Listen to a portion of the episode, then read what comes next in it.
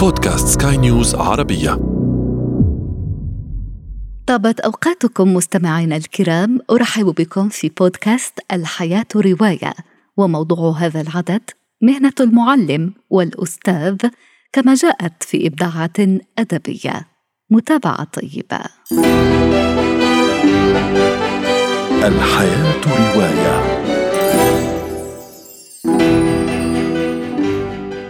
يمتلك المعلم أعظم مهنة إذ تتخرج على يديه جميع المهن الأخرى. كما قال الأديب المصري نجيب محفوظ في الحياة كما الأدب كان لمعلمين وأساتذة تجارب استثنائية وفي كون التعليم تدور هذه الروايات. في كلمتين قبل ما ابتدي الدرس وقبل ما نبتدي المقرر خالص عايزة أقولهم لكم. بهجت؟ نعم يا أختي. هي واحدة من أشهر روايات الكاتب البريطاني رول دال وربما أيضا واحدة من أكثر الروايات إمتاعا.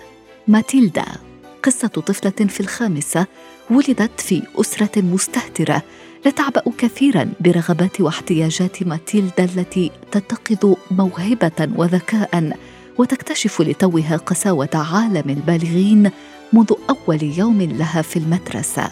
لحسن الحظ تجد ماتيلدا في مدرستها الشابة ميس كاندي الحنان والتفهم أول شخص من عالم البالغين ينصت إليها ويتحدث بلسانها. ميس كاندي ستغير عالم الصغيرة بقدر ما ستغير هذه الأخيرة عالمها. حتى اسمها ميس كاندي يستحضر أكثر ما يجتذب الأطفال في سن ماتيلدا. الحلويات. يقول الكاتب هل تظنين أنه يجب أن تكون هناك مواقف مضحكة في جميع كتب الأطفال؟ تسأل ميس كاندي. أجل أجابت ماتيلدا. الأطفال ليسوا بنفس جدية الكبار ويحبون الضحك. ماتيلدا كاريكاتير أدبي. هجاء اجتماعي بلمسة من الفكاهة الهادفة. وكما هو الحال في الحكايات الشعبية ميس كاندي هي بمثابة تلك الساحرة التي تحمي البطلة الصغيرة من الأشرار وتمنحها النهاية السعيدة. فيليت عنوان روايتنا التالية ويحيلنا على العاصمة البلجيكية بروكسل التي تحل بها شابة إنجليزية تدعى لوسي سنو للعمل كمدرسة وهي لا تتحدث كلمة واحدة بالفرنسية. تكافح لوسي لإثبات نفسها في مدرسة داخلية للفتيات تغرق في شعورها بالوحدة المريرة. تقدم لنا الكاتبة الإنجليزية شارلوت برونتي نقدا لاذعا لمجتمع برجوازي كاثوليكي مجتمع لاباسكوغ وهي بلجيكا حاليا عبر تصوير دقيق لمشاعر الشخصية الرئيسية لوسي لدرجة أننا نشعر بها في أعماقنا. تقول برونتي الغريب. نكون دائما أفكارا مبالغا فيها عما لا نعرفه. لا مكان للرومانسية هنا. الأمر أقرب إلى سيرة ذاتية. شارلوت برونتي استوحت هذه الرواية من تجربتها الخاصة كفتاة شابة مثقفة تحلم بفتح مدرسة مع أخواتها.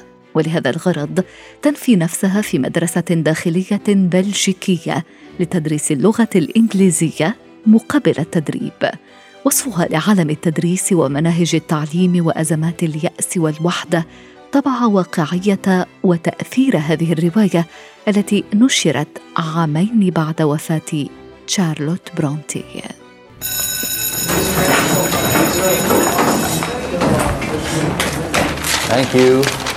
ما الذي يجعل من تيموثي بنين الأستاذ الفاشل الأكثر جاذبية شخصيه تراجيدية غير متوقعة مثيرة للتعاطف ولديها تلك الهوية المزدوجة التي يخلفها المنفى. بنين رواية الكاتب الروسي فلاديمير نابوكوف. وبنين عالم روسي خمسيني يهاجر إلى الولايات المتحدة الأمريكية أربعينيات القرن الماضي تاركا خلفه الثورة البولشيفية. يدرس اللغة الروسية في جامعة أمريكية وهو الحاصل على درجة الدكتوراه في علم الاجتماع والاقتصاد السياسي.